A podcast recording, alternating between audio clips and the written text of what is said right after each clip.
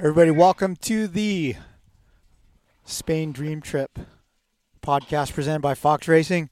This is Donn Maeda, joined by our Swapmoto Live test rider Rene Garcia, our former Transworld Motocross test rider Mike Sleeter, now with Moto Online down in Australia, who's on loan to us today, and then of course uh, Supercross phenom from the UK, Dylan Morning Woodcock.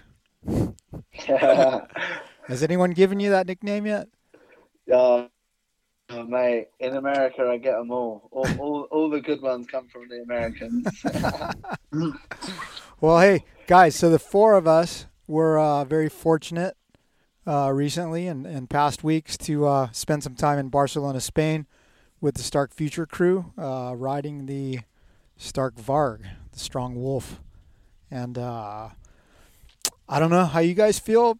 I kind of know how Rene and I feel, but uh, I came away from the thing completely blown away, not only by the bike, but by the trip in general, the hospitality, the facility. Um, everything about the trip was amazing for me and Rene. How how was it for you guys? I know Sleeter, you had a little bit of a hiccup. Are you there, Mike? Is he there? Are you there? There he Are is. You there he is. Yeah, Yeah. sorry guys. Yeah, yeah, I, uh, it was a bit of a snafu, but that's kind of a segue, like you said, into the hospitality, the type of people that Stark Future Crew is. Um, they're completely transparent. I landed in Milan all the way from the, the Gold Coast of Australia, which is a pretty big trip. And they said that there was a circumstance with one of the bikes that that basically we are gonna have to fly me back home Yeah. and send me back come, come back a week later. But um, you know unlike most manufacturers they were honest. And um, i had a, a vacation planned after the launch. So i went to uh, uh, fort william watched the uci downhill and then came back. And ben and anton and the whole crew there man they treated you like first treating myself and my wife like first class when we came back. And yeah, the, the crew rolled out the red carpet, um, attention to detail, um, brand awareness. Um, yeah, before we go into the bike, yeah, but the overall impression of the trip itself and what the company stands for is looking very, very good for the future, in my opinion. Yeah, the whole uh, the whole planning and execution of the press launch is I, I just can't even imagine how difficult it was, right? With like, you know, we had five on our day, five publications, so I, I imagine there's five each day, and I think they, what, 10, 12 days of it. Um, Dylan, you came from uh, you came from the UK. and What was your outlet? Uh, it's the Dirt Hub. It's just like a little type magazine from from the UK that does a few Supercross races. That's how I kind of got involved with them. But I had the same experience as you guys. Really, like the flights are obviously not as long from from the UK to Barcelona. It's like an hour and forty minutes. But I thought it was uh, the same. Very welcoming. People were awesome, and uh, and yeah, you got treated like you was in first class, and it was very organised. Like the way they set it up with all the, the camera work and, and microphones, they, they thought about the other angle of doing things, not just uh, jumping on the bike and everyone going, yeah, that's great, you know? Yeah, everything was uh, planned out ahead. You know, it's funny because uh, I think we were one of the only titles that brought two people, myself and Rene.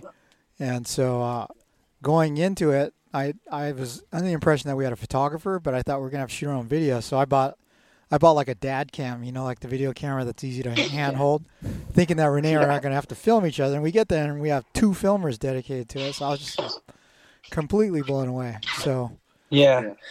Hey, so- Swap, do you, did you think one, one takeaway for me, too, was like how um, modest but yet confident the crew was? They, they didn't pump the bike up and talk a bunch of crap on combustion chamber bikes. They didn't they didn't try to sell us. They gave us an experience, in my opinion. Like that was my my one of my big takeaways. They weren't cheesy with like confidence or um, uh, bad mouthing what any other brand or manufacturer that's doing anything. Yeah, completely agree with that. Um, you know, it's funny because I, I I was skeptical going to this thing because you know obviously the Alta came out first.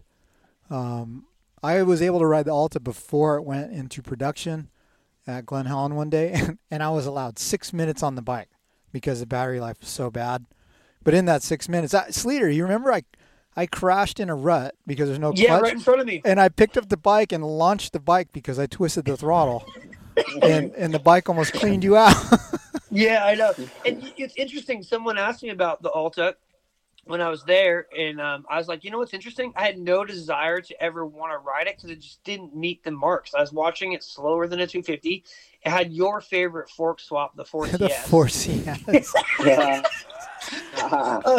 so like like this was interesting right like the alta never gave me the inclination that we were ready for electric that we were going this way it didn't give me anything that want to make other than josh hill being jo- doing josh hill things Yeah, like yeah, trigger them but but man it just never met the mark that would even want me to even in, think about going electric in my opinion Yeah, absolutely. I I- like so. That being said, I was skeptical getting on the plane. Right, I was like, oh, it's going to be like the Alta.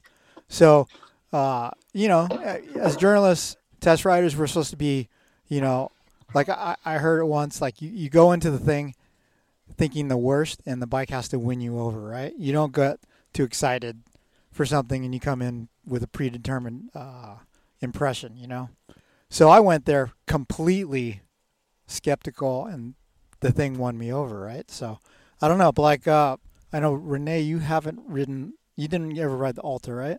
Yeah, no, I never got to ride the Alta.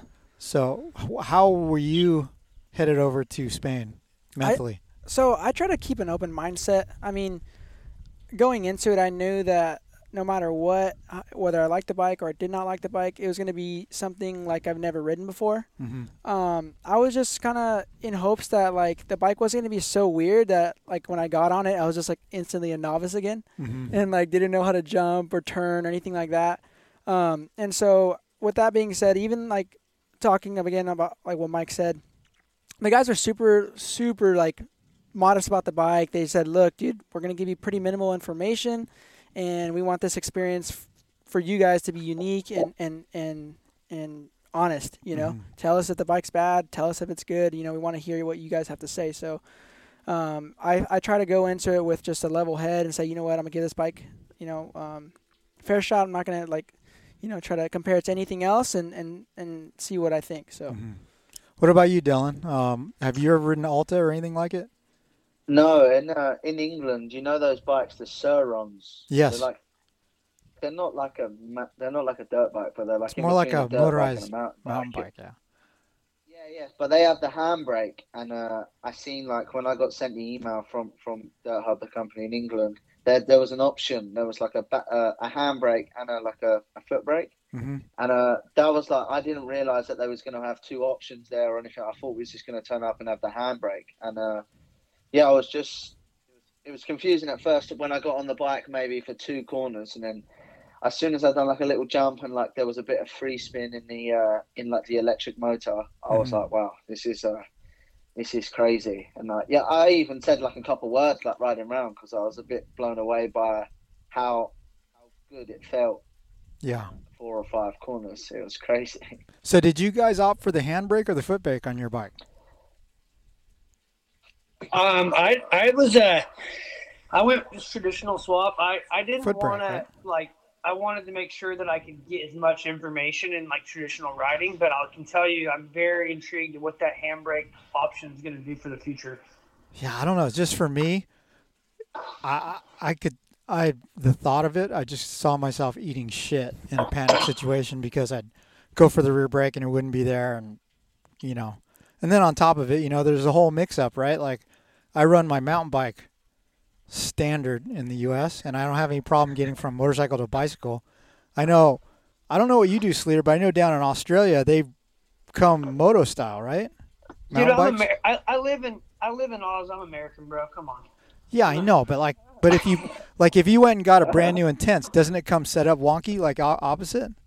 Um, yeah. So it, in in uh, in Australia, Intense has to rework the bikes, like change the brakes over uh, to for Aussies. Yeah, the, the back brakes on the right side. Yeah. How about I'm you? sorry, D- I'm sorry. I'm sorry. The back brakes on the left, Left, side. Like yeah. the moto. yeah. Yeah, yeah, yeah.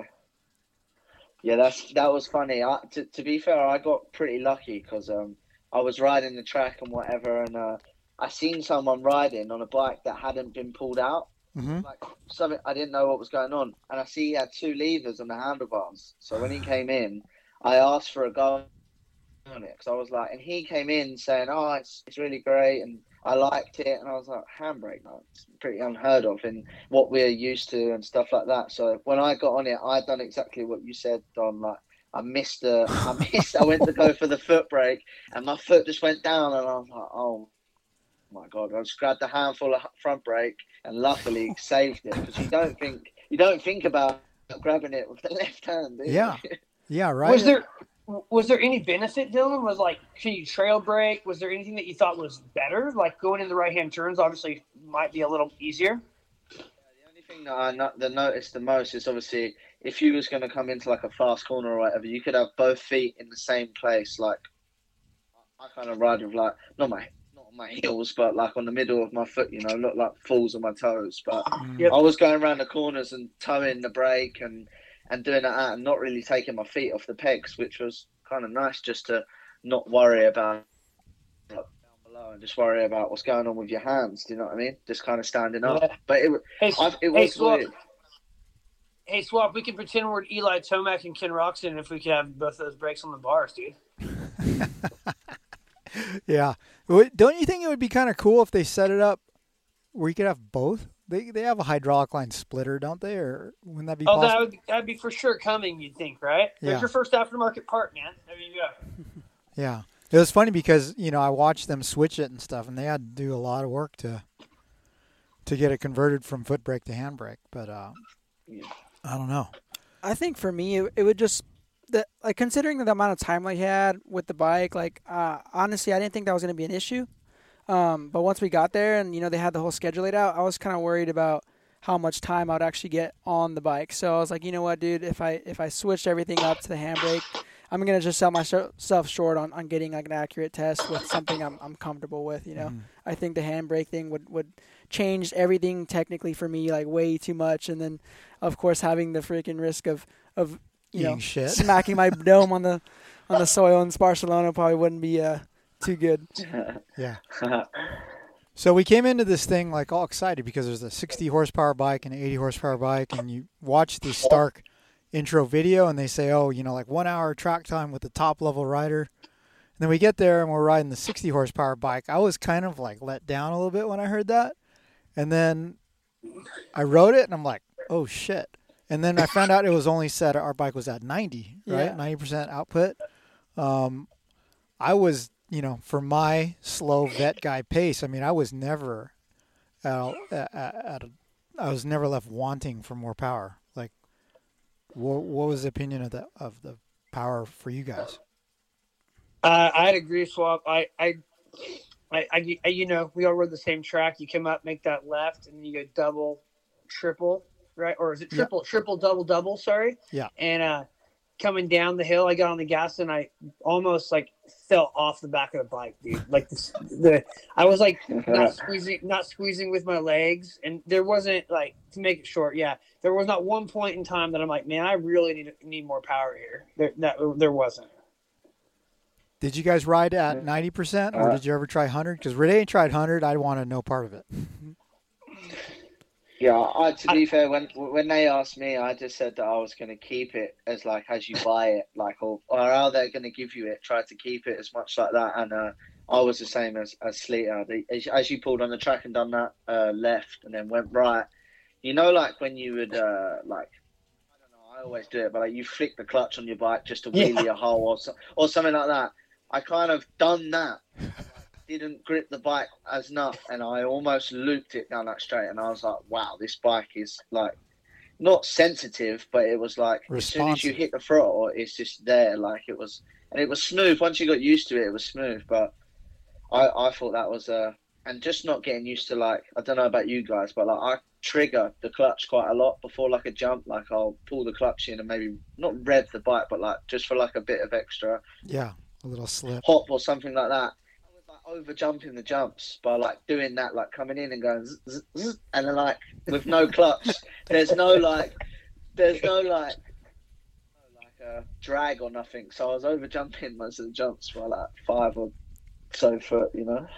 So I, w- I was under the impression when me and you first got on the bike, Donn, that it was at a hundred. Yeah. And I mean, I already told you about my incident where Yeah, I, it was this Superman. first step of guys. I hit it like first lap, and I didn't even like try to jump it all the way. I tried to just get a good like feel for like the distance, and I was not squeezing like near enough. And so as soon as I took off that step up, my feet started coming off the seat, and I was like, "Oh man, I'm doing a Superman. This is not good." And uh, luckily, I ended up saving it. But to get back to that, the point of the power of the bike, um, when I first got on it, I thought this was that was 100%. And I mean, we had a little bit of rain, the track was a little bit muddy, and I was like, man, this thing pulls hard. And they're like, hey guys, you guys aren't even at 100 yet. You you know you got you know a little bit more. Do you want to try it? And I said, all right, well let's get an accurate test. Let's see what this thing's really got. And let me tell you, they put it to 100, and the thing I noticed right away that's a little bit more more a lot more responsive than the gas bikes was anytime you landed on the gas, for example, after after the the singles like the um the you know the little single jumps down the straightaway, uh, you land on the gas and I almost got like looped out because Yeah. like it's instant traction, instant bite as soon as you land on the gas, and like not having the delay of clutch or gearing, having to shift anything like that. That's what was like. Okay, yeah, 80 horsepower would be insane because this is 60 and. I don't even know if I'd be able to ride ride it at 60 at most of the California tracks. Yeah. When I uh, look, Rene went first, and he get, comes off, and he's all, bro, squeeze the heck out of the bike with your legs. I did a Superman, and so like I was, I was nervous. You know, I got on the thing, and yeah, I I slipped off the bike a little bit at first, but I I squeezed so hard that whole trip. I got, I had like uh, abrasions on the insides of my knees, but uh, the whole no clutch thing, I was pretty worried about that going into the trip because I'm like an idiot who relies on the clutch a little too much and you know it's my it's my crutch. My clutch is my crutch in rutted corners. And uh yeah, I I didn't have any adapt adaptation period. I got used to the the just rolling it on right away. And yeah, without the clutch, like Dylan, like you said, you like zap it a little bit on the jump to get a little bit boost. All you gotta do is twist the Yeah. throttle a little bit harder, right? And I think it's yeah, yeah. I think it's so funny how when you were speaking just a while ago, you're all yeah, zit zit.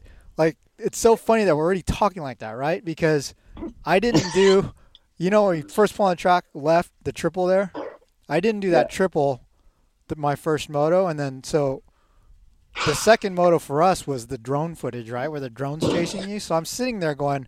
Dude, I got to do these jumps. I'm not rolling shit with the drone following me, right? so I asked Rene, I go, "Hey, how how about that triple?" And he goes, "Oh, just hit it. You got it. Just hit it hard." Like, okay.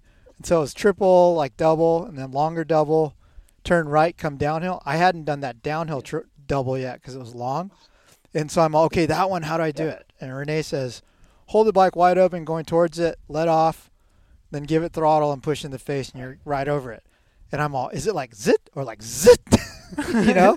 And I'm like, wait, we're already talking like robots here, you know? But then I, I equated. I said, okay, on 450, what gear? Third gear mid? And he said, yeah. And, and it just, it's crazy how quickly it translated and how comfortable I got on that bike. Was it the same for you, you two guys?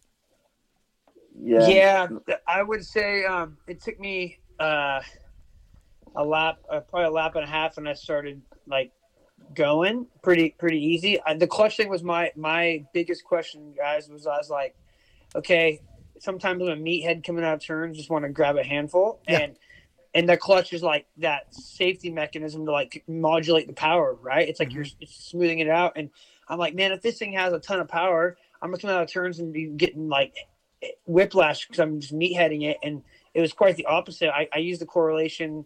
Um, you're in the perfect gear in every turn, All the time. right? Like you're not you're not shifting. You're not you know getting creative with your feet, like you said, Dylan.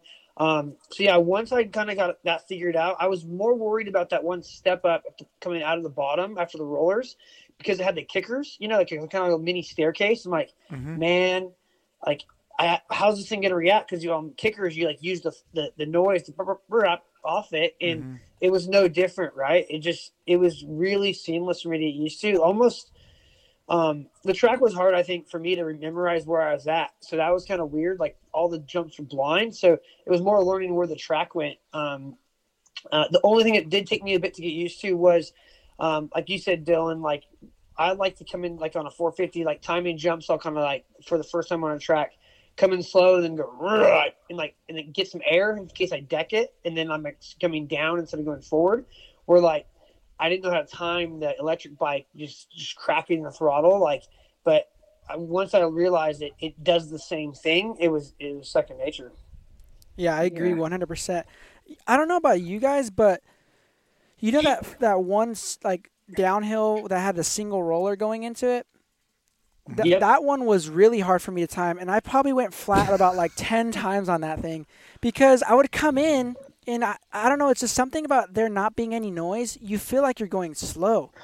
And so like I'd be like, man, I'm on the brakes way too hard. Let me just like let off and coast. And I was like, oh man, I am like way flat. Like what the heck? And like the bike would handle good. I would like I told Donn I would close my eyes and brace because I'm like, oh, this is gonna hurt when I land. And then like, oh wow, it's not that bad. Like I land and it's plush and I make the turn and, and it's all good. But it was like one of the, those jumps were like the ones where like you had to either coast with some speed or even like gas on them hard. Like those were kind of hard at time in the beginning, but once you kind of realize like, all right, dude, it's it's the same. Like you said, that's that was my biggest worry too. Was like the bike was gonna be too alien that like my skill set would be you know like lowered significantly because of that. But it wasn't the case. The bike felt just like a, a regular dirt bike without the shifting and without the sound. So, Did uh, um yeah. Did any of you guys? I don't know, like talking about corners and stuff like that. Like I've never been a big outdoor guy, but uh, I found on the corners when you, you know, like when you go to somewhere like Parla or Paris or somewhere like that, the corner almost fifty p's, doesn't it? Like you go right, someone clutches it, and then it like kind of blows out. Did you find all the ruts that was at the track? Like obviously, what what Sleep was saying, like where there's no clutch, you could just kind of concentrate on rolling the, the power on the whole way around the corner. Did you find any ruts have like a big kink in it? Because all the ruts were perfect. yeah, no, they were really smooth for us. I think. Yeah, they were really good. I mean, and we got some rain too. Thankfully, we had some pretty like pristine conditions because like it was muddy a little bit in the morning, and then it got perfect during noon, and then Yeah. by the end of the day it was dry again. Yeah, it's funny because I talked to uh, Jason Thomas who went for Racer X, and he said it was dry, slippery. Yeah, it was morbidly for me, really dry and slippery um, in, in, in the afternoon. But swap, like, I was r- really struggling, man, get my Rich Taylor power release down because I didn't have a clutch. I was trying to get the, I was trying to get the shot, and I was like, man, RT would be or swap would be so bummed with my RT power release. I was trying to get the money shots, and like you said, Dylan, you can't like just ruin a corner. It's like hard to ruin a turn and do things wrong. I guess you'd say it's like really hard Yeah. to like not do the right thing like through the turn. Yeah, That's that's why I felt pretty fast on the bike. I was like, that's what made like that's what made me think straight away. Like this bike's actually very very legit because like I was what like going around the track thinking. That's why I said about how was the track for you guys because you go to every track in England, it's the same. Everyone grabs a handful of clutch bomb, and then obviously there's no clutch to grab, so everyone's rolling around the turn instead of like stop start, which is turns is where you make most of your time up. And I just thought uh, that's why I was uh, felt a little bit faster on it than, than whatever. I was telling Swap, my turns felt like I was like I felt like a hero, dude. Like all my ruts felt good. Coming into turns, you lean the bike over, it it gets leaned over nicely and stays ni- nice and consistent. You know, being that you're always in the right gear, you know, you're never having that. Um, you know tension on the chassis so like it just it feels so free and the other thing that i was going to say that caught me off guard a little bit too was i don't know if you guys ever ridden like any other kind of like type of electric bike with a throttle but the ones I've ridden, like an OSET or something like that, like when you get real low on the throttle and you're kind of just barely cracking it, that electric motor isn't really smooth. It's kind of like chattery, like it's kind of like a until you actually get on it a decent amount, then it pulls smoothly. But I think one of the reasons why we weren't so affected by you know not having a clutch was the fact that the throttle was smooth from the like first tiniest little crack. Mm-hmm. You know, it was never like chattery or anything like that. Like it was really smooth. And so like anytime you felt like you just needed you know, to give it a little bit of power to get out of something, you just crack that throttle and it responds right away. Yeah, like getting on the Yeah. bike in the pits and riding past guys around people and stuff. It wasn't sketchy. You Yeah. know, it wasn't like yit, like you just run into a guy or something. But one thing that I noticed, I want to see if you guys agree. Um, so obviously, I was the king of case in my whole first moto. Like Like my first lap, honestly, I I rolled almost everything because I didn't know the track, and like I my old ass brain, I can't learn tracks that fast. So I'm like, okay, what do I do? And so when I was jumping stuff and coming up short, uh, you know, when you're going to come up short on something on a gas bike, you hold throttle open, right? And you either like bounce awkwardly off an endo or God forbid you swap side to side, right? That thing was like the Case Master 9000. Like it landed and it was almost, I told my brother, it almost felt like I had a check valve shock because it never bounced. It just went poof and stopped. And uh, the way the bike handled landing from jumps, I thought was exceptional. The way it responded to a little bit of throttle midair was amazing. Like, you know, uh, the double step ups. The first one was a little funky. The lip was funky for us, so a couple of times I got kicked sideways or into an endo, and I'd crack the throttle just a little, yip, and the thing leveled out and straightened out instantly. So I I don't know. I just think there's something about the electric motor not having centrifugal force of a piston and a rod and a Yeah, I, I agree, Donn. You, um, I know you're going to touch on it probably and segue into it sooner than later, but one thing that was, I'll I'll be honest, when I was riding it, I'm like a chassis dork, right? So I'm Yeah. like, man, the chassis is like feels good, like uh, triangle's good. I feel comfortable. Man, there's like slap downs was kind of harsh feeling at first. I'm like, and the track was dry and hard, and I'm like, man, like. Is it good? Is it not good? Like I'm not having an issue with anything, but I don't really know. Like it, like I just can keep pushing it, but I'm like, it, the sound was different and the track was new to me, um, and I, I just if like the the, the the the harmonic tone when I landed, like like you could hear the plastics a little bit. yeah. You know, I'm like, so I didn't know. I was like, man, is is is a is a combustion chamber bike better or not? Like, I I I, I don't feel anything wrong. Like, so I actually started messing with engine brake. So I started messing with engine brake on the mapping to get the front end to bite more because like I like the balance and I, I added some engine brake and got like the front end to bite better and that was incredible, right? Start adding engine brake. I know you can do that with your ECU a little bit on a, on a, on a combustion chamber bike, but not like what they did with this thing. And I ended up splitting the difference and getting that fork to work a lot better for me going into the turns and Mhm. then working on the shock and yeah, I, I was at a point where I was like, man, I could this this this bike needs a better better jockey. It's holding it back, you know. Mm. I, Yeah. I was uh, I, I I really really really like the the suspension on that bike. Like I'm not really one for feeling good on set of suspension straight away, but uh, I I thought it was very good, like casing jumps and stuff like that. I felt it felt like a that the I didn't know if you guys felt the same, but you know, like when the bike hit the floor, did you hear the wheels slap a lot? Yeah, yeah. Yeah. Like that that noise was just strange for a minute but as soon as i kind of done that and like you said Sleeter, with the um the plastics just obviously moving which they're gonna it's just when you've got a 250 or 450 on the limiter it's it's a lot of noise when you've got when you've got an electric motor it's not and you can hear so many other things i think it was just a new new hairs, new new everything Yeah. Like, when you it's, uh, when you sit forward on the bike and squeeze with your thighs in a corner, you hear that plastic creaking. Yeah That yeah, was- yeah, yeah. that was was kinda just weird. saying. That's interesting. But they said that the the you know that was uh, prototype plastic, so it was stiffer and louder.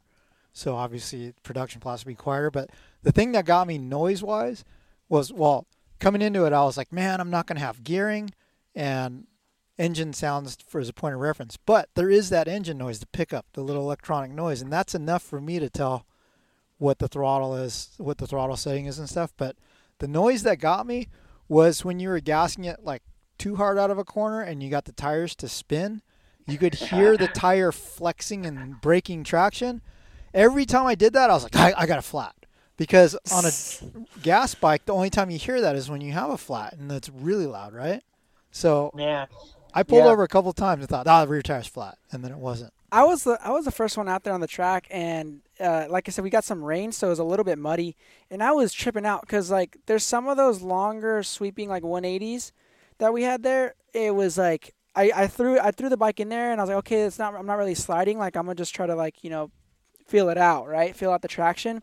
And I remember get so after that triple double or triple triple double thing, and then you make that 180 to that turn. Mm-hmm. I remember getting on it like second lap, and I could hear the tires scooping, like it sounded like Yeah. because the mud was like kind of cakey, and I was like, "What the heck?" Like that was so weird for me. And then like it, another one that caught me off guard too was was hearing my track my uh my tires lock up under braking, especially when the tra- when the track dried out. Mm-hmm. So there's like those little S turns in the middle of the track, and I remember landing off the first step or the second step up, and I was like, "Oh man!" Like I'm like locking it up. Like let me like lighten up on the brakes to maybe get the the tires to bite a little bit more. Like that mm-hmm. was all pretty like new new sounds like I've never heard. And so, you know, you it's it's so nice to be able to like adjust to your riding to that. You know, like oh maybe let me let off the throttle a little bit to to get these tires to bite or or le- ease up on the brakes. You know. hmm Did they? Uh, I'd agree with you.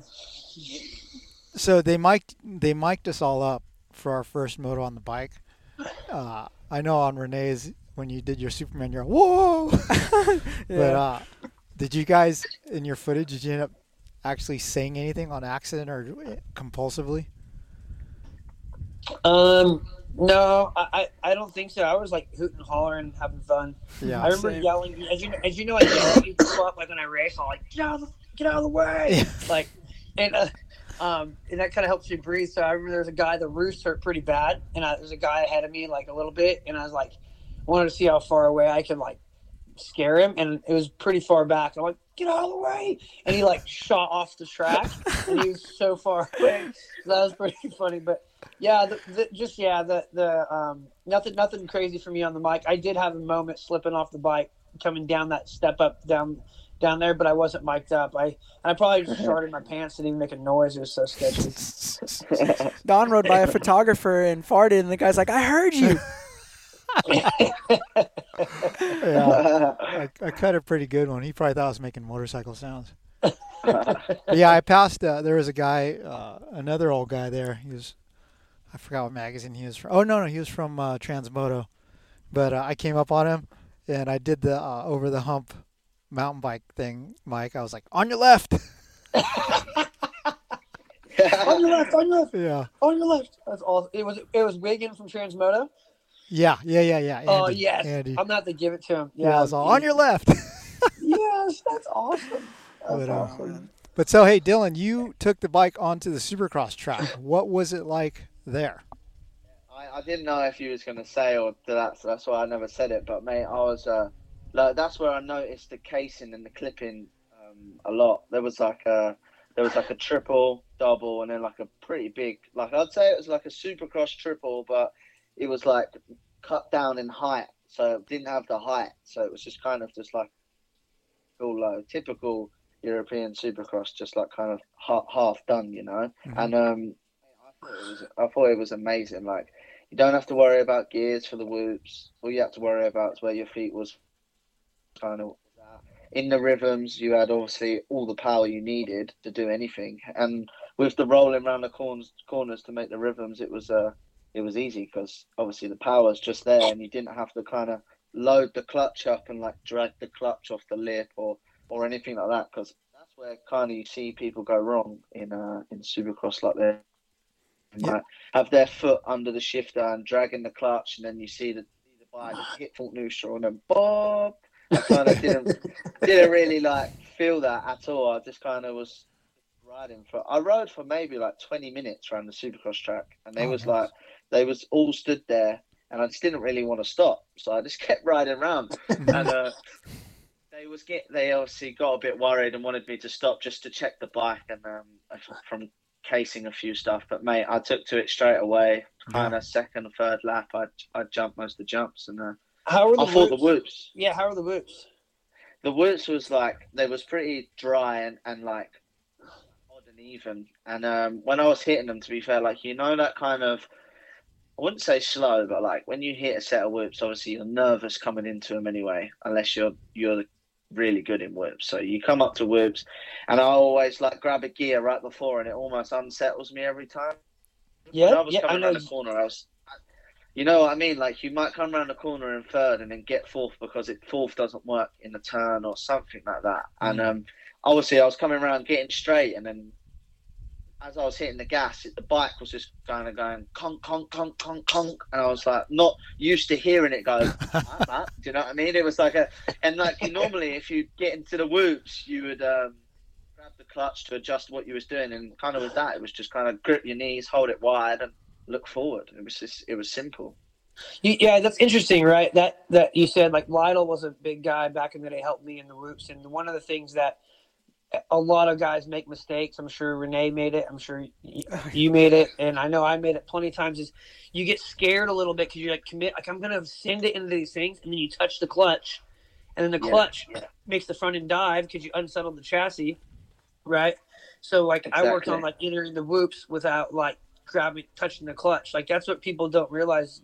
Donn is like the clutch is such a Achilles, like you know, for yourself, for mm-hmm. me, like is is you watch Stewart in the whoops or, or a lot of the new school guys, they don't touch, they have their hand on the bar because there's fuel injection and all this kind of safety mechanisms with the bike, and they don't like. But remember when Stewart was doing 125 days, it looked like he hit turbo going into the whoops, Mhm. and it's just because he wasn't touching the clutch before the whoops, essentially. Yeah. Like, it, so yeah, this this electric, the feed of the bike is just, I think, helping every all of us like be committed and confident. Th- mm-hmm. that's what's going to Yeah. be really interesting is is you know hearing Dylan talk about it is is actually it, it makes sense because I got to ride the bike and I understand what he's saying and that's what's going to be a real game changer if if this thing you know gets to the states is because like for Supercross, especially on a 250F, like Dylan said, getting that right gearing is so important because you can be, you know, either t- you know too high where you're revved out, or, or or I'm sorry, too high where it falls on its face, or too low and you're revved out. Mm-hmm.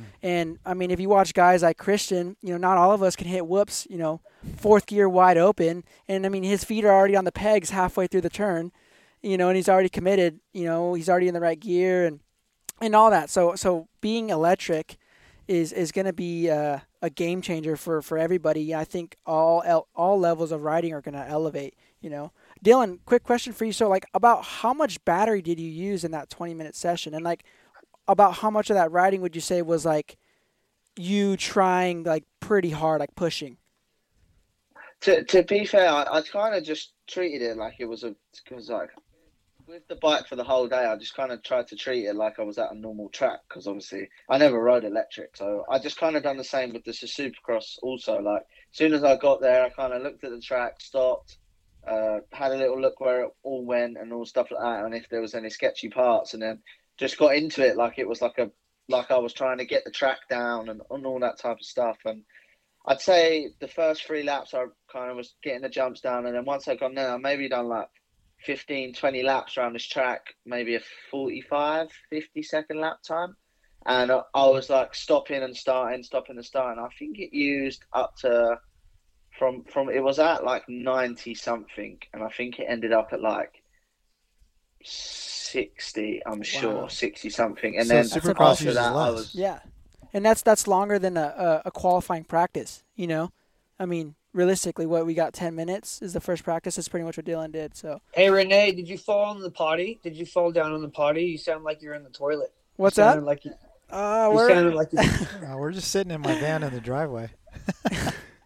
quiet, eh? we, yeah, we can't hear you guys. We can't hear you guys. You sound like you fell in the potty. Oh, really? Oh, it's no. the fountain. oh maybe the fountain. It's the yeah, there- fountain there's right a water fountain outside. Yeah, both of you guys, you both of you guys are uh, scuba Steven it down down under the water. Well, it sounds good on the audio recorder, but uh, uh, yeah, that's impressive then because they they were saying to us that the enemy of the battery, the discharge of the battery, is wide open, right? So obviously, Supercross isn't wide open. It's a lot of like, yep, yep, yep, and uh, so that that's why it probably lasted so long. Because I think Rene and I were sharing a bike initially until this one Italian guy bailed, and then I got my own bike.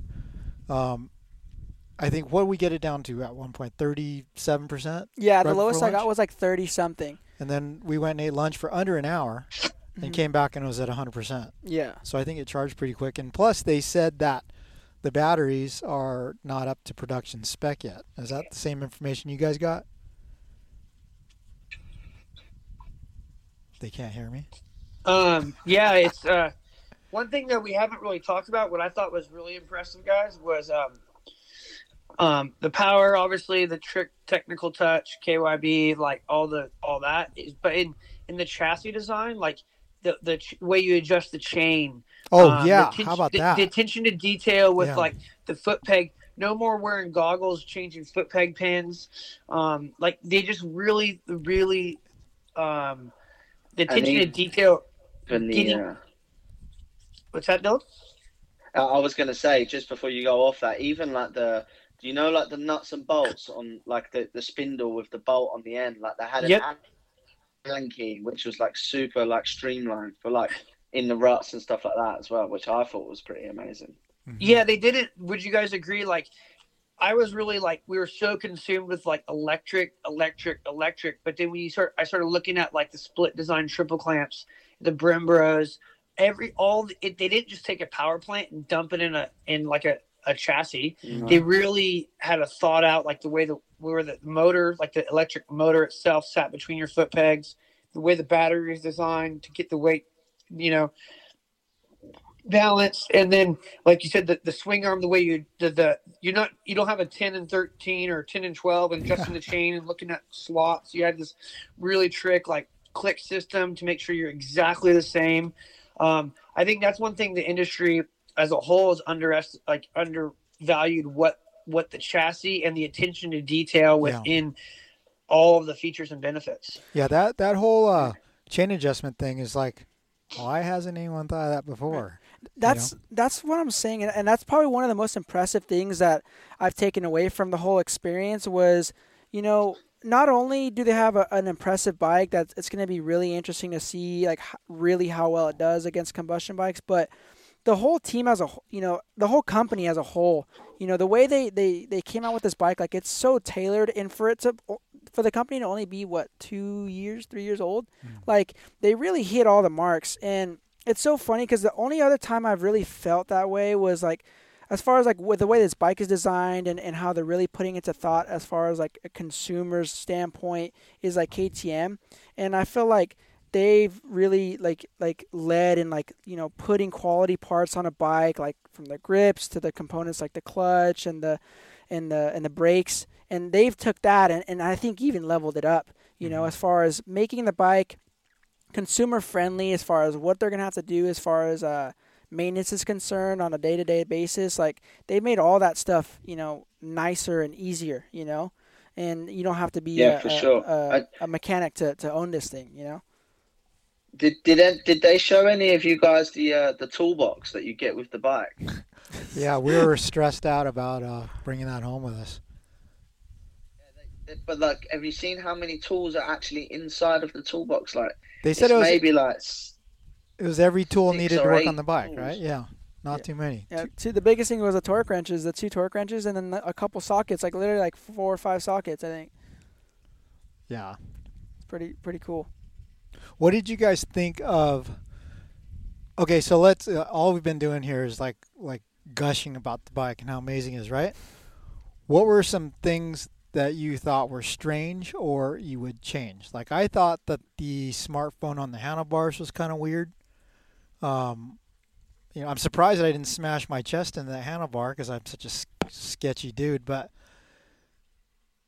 the smartphone thing is awesome, right? But like putting it right there, it just seems a little iffy to me. Yeah. Um, you know, I, I mean, I'm sure I could smash my face in that and break the glass. All they said it was like military glass or something, right?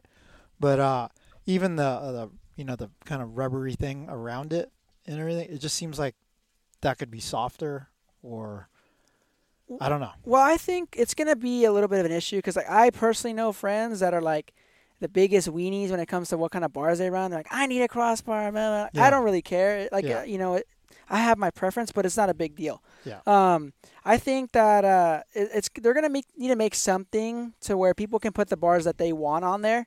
You know, I mean, I think it's cool to be able to see you know all that data, but I mean, realistically, the only thing you need to see while you're riding is that battery percentage. Honestly, you know, that's the only thing I really care about. I mean, uh, as far even like you know changing the settings on the bike. Usually, when I go to a track, I, I, I put you know what I want it, and I, I usually don't You leave really it, mess with yeah. it. You know, for the rest of the day. So, I think they make something a little bit more streamlined, like like compact that you know you could only see you know minimal data or, or even be able to put the bars you want. I think that'll be important for them. Mm-hmm. What do you guys think? I'm assuming they're gonna have like a like a a connector, you know, or Bluetooth where you could possibly run without, you know, you'll ride it without the the the military grade phone. I mean, here's what's pretty cool is you know when when Yamaha came out with like the app Donn, like Yeah. that was game changing, right? You're like, oh man, we can adjust, and and it, it it did work. Like you know, you got the TP setting and you have these settings, but like like I'm like you Rene, like once I kind of figure out what I like, like I'm not messing with my bike a whole lot. You know, Mhm. I'm not changing stuff. But what is cool is we didn't touch on this is, um, you know, we could I could take you know Donn, you could take your daughters riding at Pala, Yeah, turn right? it down. And and you could have your 450 set up at you know 62 horsepower, this percentage engine brake, and then you could go to like user profile number two and set up that start for your daughters to ride at like a 110 speed. You know, mm-hmm. because I I was making a joke before I took off. I was like, hey. Did you guys already have programmed the invisible training wheels, you know, so I don't fall down on this thing? And they're like, yeah, no problem. We'll do that real quick. And like, haha, you know, and I went to take off and the thing went like walking pace. And I'm like, what the hell? Like, so I think that's the, that's the thing is like once you program it, you don't have to change it. But yeah, it didn't bother me because you remember I rode sketchy ass KTM's back in there with just like a nugget bar pad across the bar. So, um, so I didn't have. Are you talking about that thing that looked like a spare spark plug holder? Yeah. So, so I don't know. Like I, I I'm I, I was already used to like possibly smashing my teeth across like four Torx head 10 mil bolts. So, um, it, it, it didn't really matter, but yeah, it, it's, I think having that visibility of that, of that screen. And as we, as you know, we, that it wasn't the final like screen display. So Yeah. yeah. will, will be a little more efficient for us, Rene, when it has its, um, like final display and it has RPM pitch and it has everything. Cause it was pretty beta. Like I, I could b- barely decipher what was the number and what wasn't like on there. For batteries, yeah. Yeah. Um, I, I don't know. What about you, Dylan? Was there anything, uh, a shortcoming of the bike that you would have uh, liked to see improved? Uh, t- to be fair, may- maybe just the, like the bar pad, but like like you guys said, but for me the the bike was uh, 10 out of 10. For me, I I really enjoyed it. I felt like uh, when people was out on the track and and riding, it wasn't like a big disturbance, and obviously it wasn't a massive change to go from all that noise riding with a helmet on to no noise. I felt like it was a pretty easy change and. And yeah, I, I was just kind of saying, like uh, Rene was saying, like if you like the fat bar or, or the, the crossbar or whatever you call it, you guys use it in American terms, but it's uh, I I think that's the only thing really for me that I, I liked everything. I liked how skinny the bike was compared to like any other bike that I've ridden before, and how wide they are, even though they're only a little bit skinnier. I, I, I didn't get very sore like legs or anything like that. I was uh, I really enjoyed the whole the whole ride. Yeah. You know, uh, one thing I didn't get to do on the thing, well, obviously, the, they said it weighs 430 pounds right now and it's going to be lighter in production, but it felt super light on the track um, because of the low center of gravity and, you know, no engine centrifugal force and all that. So the bike felt super light. I never got to feel how light it was putting on the stand. Because the one time I came back, because, you know, I'd ride back and then two guys would grab it, you know? And the one time I was like, "Oh, I'm gonna put it on the stand." This the girl that worked there came running over and grabbed the rear wheel while I was lifting it up. But I never. It was to- heavy, dude. was it? It was heavy. because I it was heavy. I, I, I was like, oh man, I'll take care of this for them. And I grabbed, which was another feature and benefit that that handle. that uh they have is they have that that rad billet piece of aluminum where you typically like bikes put these little markers in where you can grab your hand and the seat flexes or the plastics rip off. Well, this Yeah. had that billet handle, and I go to lift it off, and I'm all, and I about it was heavy. yeah. It was it was heavy getting it on and off. you want you need one of those Rob Healy electric stands. Yeah. electric bike, electric stand. Was it heavier feeling than putting a Suzuki on the stand? No, yeah, it's it's it's probably it's it's actually it is, it is similar to the Suzuki, maybe maybe a little heavier, but yeah, that's interesting. It's heavy in your hand, man, but like Not we've felt before, kind of going into combustion chamber talk is like, you know, the KTM's the lightest bike on the track, um, uh, but it doesn't feel like it, the Kawi's the heaviest, and it seems to feel the lightest, you know, based off the inertia and and the motor and everything, you know, makes that that that Stark Varg feel like a 125 almost like Yeah. nimble and quick, even though it's got such a Yeah. heavy, heavy, uh, you know, uh, scale weight. Mm-hmm. Yeah, that's what I said straight straight away. To be fair, is uh, how how nimble a two stroke is. I don't want to compare it to, to anything like that, but two stroke and and the Stark going around the corners was was almost identical for me. Really nimble, and then almost had that like 450 power. When you when you get it in a straight line, you can whack crack the throttle on type deal, like what you said, Sleeter, and uh, and yeah, that was uh that was mind blowing. Like yeah, on a 450, it's hard to go around like little corners, but I found that it was really nimble, and I even thought that the bike was way, way, way lighter than any other like 450, and they was like, no, it's like kind of the same, and I was like, really? I, I, feel so light, like in the air, like hmm handling the bike and whipping it around a little bit. It felt like a BMX. I Yeah. think you nailed it in, in like a very short term. It, it feels like the positives of a two stroke that like nimble quick, but then it has the positives of a four stroke, Dylan. Like it has that traction. You can add the engine brake, but also like it's quick in your hand and and um, yeah, it was that. That's my takeaway really when it comes to like the power and the fun of it. Yeah, Yeah, it, yeah. that- and, and m- m- Go ahead, style Dylan. of riding kind of suits that. So that's why I think I didn't have many many faults with the bike, you know, because it was like an almost like an easy ride, and it didn't feel like Yeah. a not like it's a chore is riding with a four stroke, but it was a lot easier and more in uh, like I didn't get as tired, you know. So, so Donn, we'll, we'll tackle the gorilla in the room. Uh, how'd you, how'd you, how was the comparison with the crew? Um, going to the to the team at Stark brought out um, every every modern day four stroke 450 besides the the the Suzuki for us to try. How how was your guys' experience getting on the the four? I mean, you talk about confidence. Like you have this groundbreaking electric motorcycle, hopefully groundbreaking, and then they bring out everybody all 2022 model 450s for you to reference. Like that's some balls, man. Like Yeah. that's that's that's that's some big some big statements right there. How'd your guys' experience go on those? Well, I uh, I I rode the Husky because Ryan from Cycle News was already on the Kawi. I would have jumped on, loved to have jumped on the Kawi because that's what I'm most comfortable on. But I was like, yeah, all right. And so, mind you, I only rode the four laps and was the king of case on that bike, right? So then I went out and I did more jumps on the gas bike because I was confident in the throttle and the clutch and, and all that nonsense. But there's still those three jumps I had not done. But I felt good on the Husky. I was like, yeah, this is good, and felt like I charged the corners much better than I did in my first moto. But then when I went out on the drone lap and just sent it for the camera, I was just like, oh man, this doesn't even compare.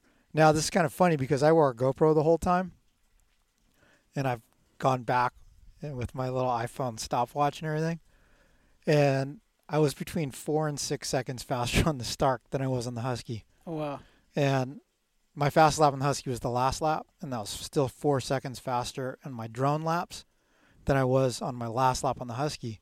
And I mean, that could be well, I did the triple, I did the double, and I did the tabletop downhill, but I don't I don't know that that still adds up to that much time.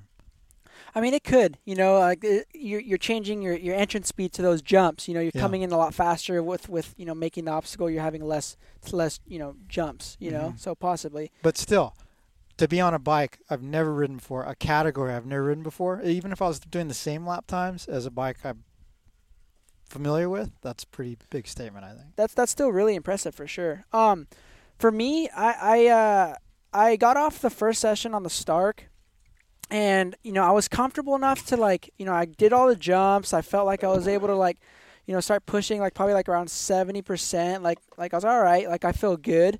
I feel like they got me off just before like I was I was ready to really push and then we got on i got on the honda 450 and um, you know right away i was like the initial throttle response that i that i felt when i first rode that bike the, the honda 450 like you know back when it was introduced wasn't as impressive. I was like man like i need to use a little bit of clutch. Like it doesn't feel as responsive. It feels like it felt like the bike was choked up.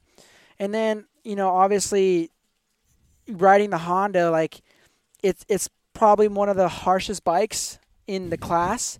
So like by the end of the four laps, I was like, man, like I really felt that, you know, the power and the weight of the 450 or the power of the 450 comes at a cost, and that's weight and like, you know, the the amount of energy it takes to ride those things. You know, um, I did uh, feel more comfortable on the Honda, like with certain things as far as jumping. Like I hadn't seat bounced anything on the Stark until that point, uh, or anything on that track until I rode the, the Honda, and even with brake brake tapping stuff, like I just really really wasn't quite comfortable enough on the Stark to be able to start doing those things right away.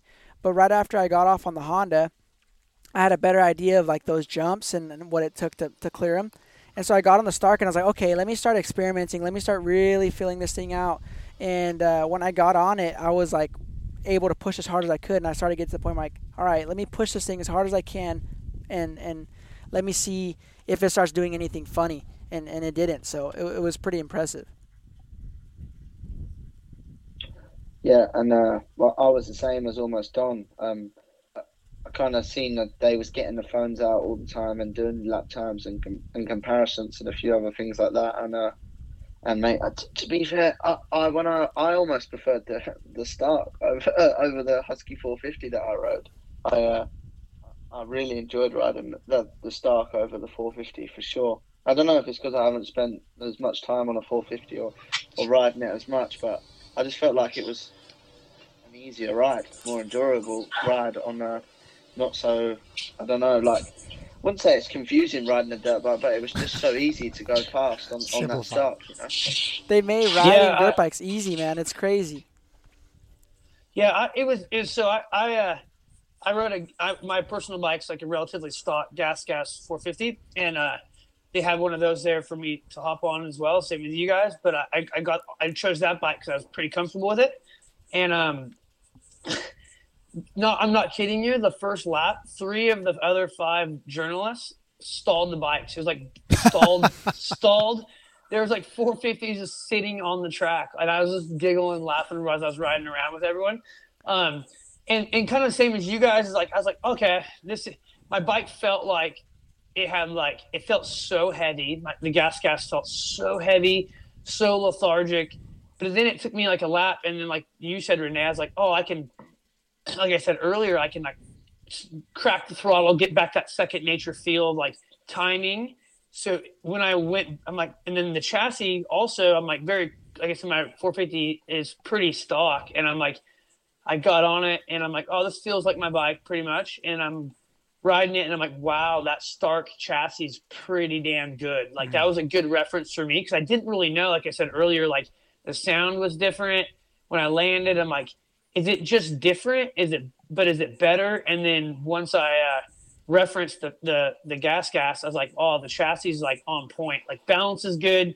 It's doing what I want to do. It's I'm not having to relearn something, but I was definitely faster on the um, Stark Future in that short period of time. Um, I wasn't like I didn't know they were putting lap times on me, but I wasn't not trying hard like either. So I think um, for a limited time on, a, on an all new platform and and whatnot, that it's it's really impressive how how fast we can adapt to it. You know, all of us. So Yeah. I don't know if you guys got lap times, but I know that they told me that. I mean, I, I know of, I don't know. I remember how much, but I was faster on the Stark than the Honda 450. Mm-hmm.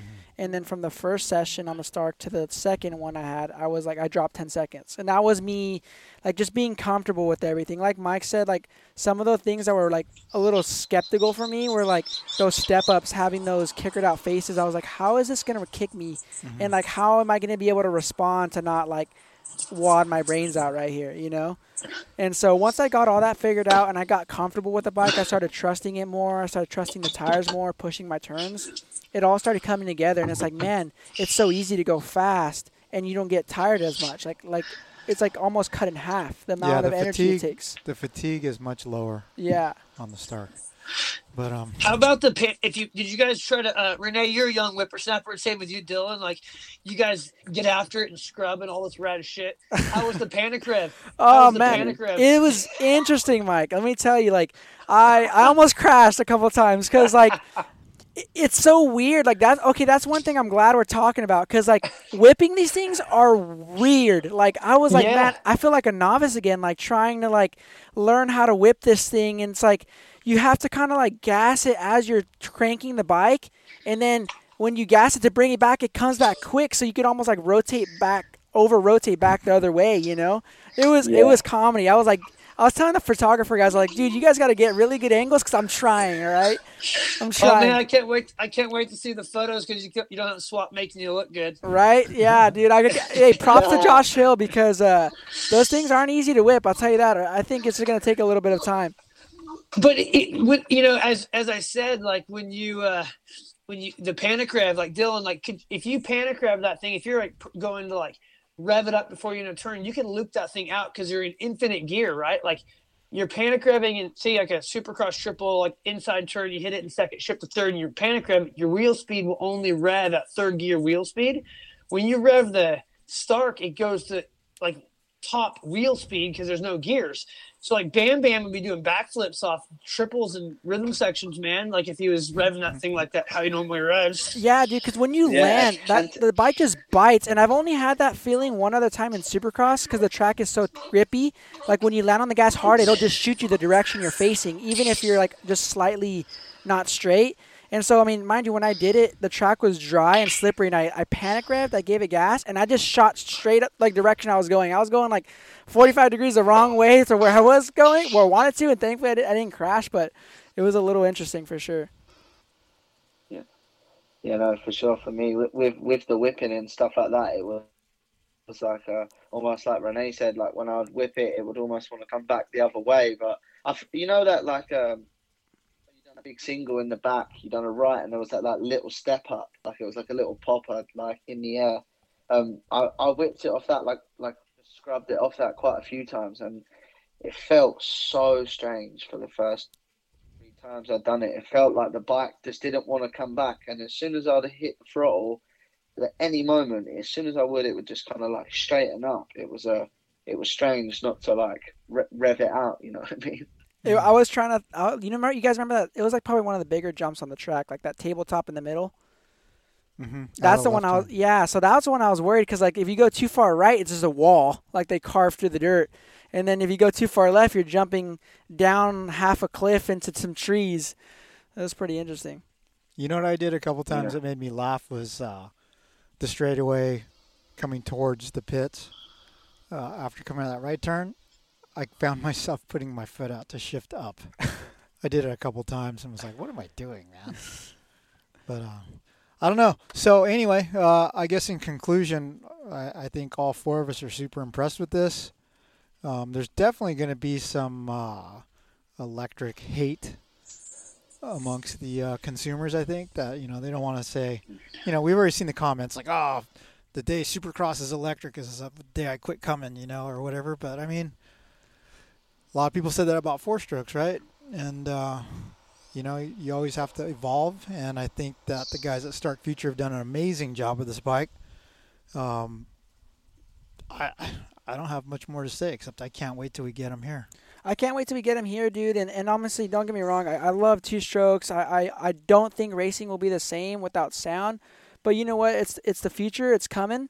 And uh, you know the part I look forward to is that man. I just hope that tracks become more available down here. And I know that you know we're we're a lot more fortunate here in Southern California to have as many tracks as we do. But the places that don't, you know, hopefully uh, the sport can grow from it. You know, I, I think it's it can only bring positive.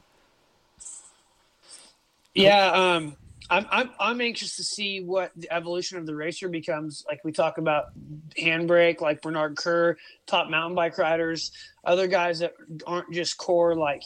Um, you know, two stroke riders like myself, guys that race supercross on two strokes, we have a certain technique that allows us to be better than modern four stroke riders because we understand motor and power and we, we can do certain things when we ride two strokes. Where this, all those techniques that, that I may have in my tool bag that um, help me be better than other young riders on two strokes is out the window, right? Like this, this, this is a game changer to just straight skill on, on with, with, with bike handling. So, um, yeah, in Australia, we're pretty, um, there's a lot of rules and regulations with where we can ride and where we can't ride. So Rene, like you said, this will open up a lot of tracks, allow more riders to race um, and ride and, and get in the sport. So um, I'm a purist. I love two strokes, but I'm excited to see what this does for our sport. Yeah, me too. Uh, there's a lot of tracks shutting down in England because mo- motocross is nowhere near as big as in any of these countries that uh, that I've been to, like America. You see dirt bikes on the back of the trucks and all stuff like that. You don't see none of that here. It, will neither get stolen or uh, people. Someone will make a complaint to the police, and the government will come take your bike or something. So to have something like that where it doesn't make a lot of noise and no one really knows what's going on behind trees or something like that would be uh, would be great for the UK. That's for sure because uh, there's at least three or four tracks get shut down every year over here at the moment. Yeah. Well, hey, uh, Mike Sleeter and uh, Mr. Woodcock, thank you for uh, for joining us. Thank you to your uh, respective publications for putting you on loan with us. And uh, yeah, for Rene Garcia, um, Donn Maeda signing off on the Spain Dream Trip podcast presented by Fox Racing. So thanks, guys, and thank you for listening. And uh, don't be such a hater when the electric bikes come.